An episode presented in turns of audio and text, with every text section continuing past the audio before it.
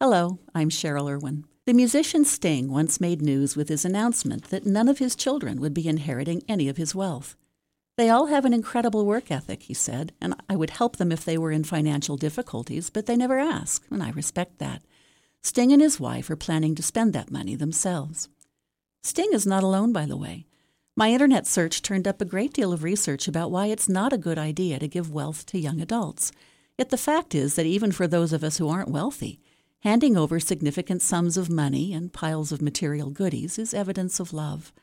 I see young people on a daily basis who are charming, good-hearted, and blind to the idea that perhaps they aren't entitled to everything they want the moment they want it.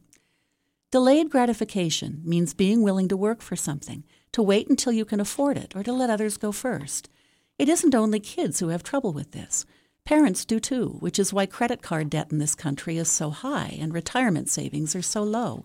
We want what we want, and we want it now, and so do our kids. It just isn't a good idea to give children too much too soon. Remember, children are making decisions and forming beliefs about you, themselves, and how the world works. Those charming young people never question their right to have what they want because everything magically appears, especially if they make a fuss when the initial answer is no.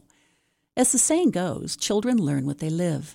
If parents give children everything they want, how will children learn the value of working for something, staying out of debt, or being generous with others? I'm with Sting. Learning how to manage money responsibly takes time and practice. Consider giving your child a reasonable allowance, and reasonable, by the way, means a few dollars a week. Make an agreement about how this will work. No borrowing on next week's allowance. You can spend what you have, but you can't borrow ahead. Most children eventually figure out that if they save their allowance, they will eventually have enough to get something really cool. And if they keep working and saving, they will someday be able to afford a car or a trip or something they really want. Yes, you could provide those things. But will children learn more by working and saving or by having things handed to them just because they ask?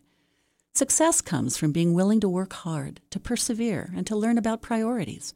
Your child will only learn these crucial lessons if you give her the opportunity, and learn to say occasionally, "I love you," and the answer is no. For KUNR, this is Cheryl Irwin.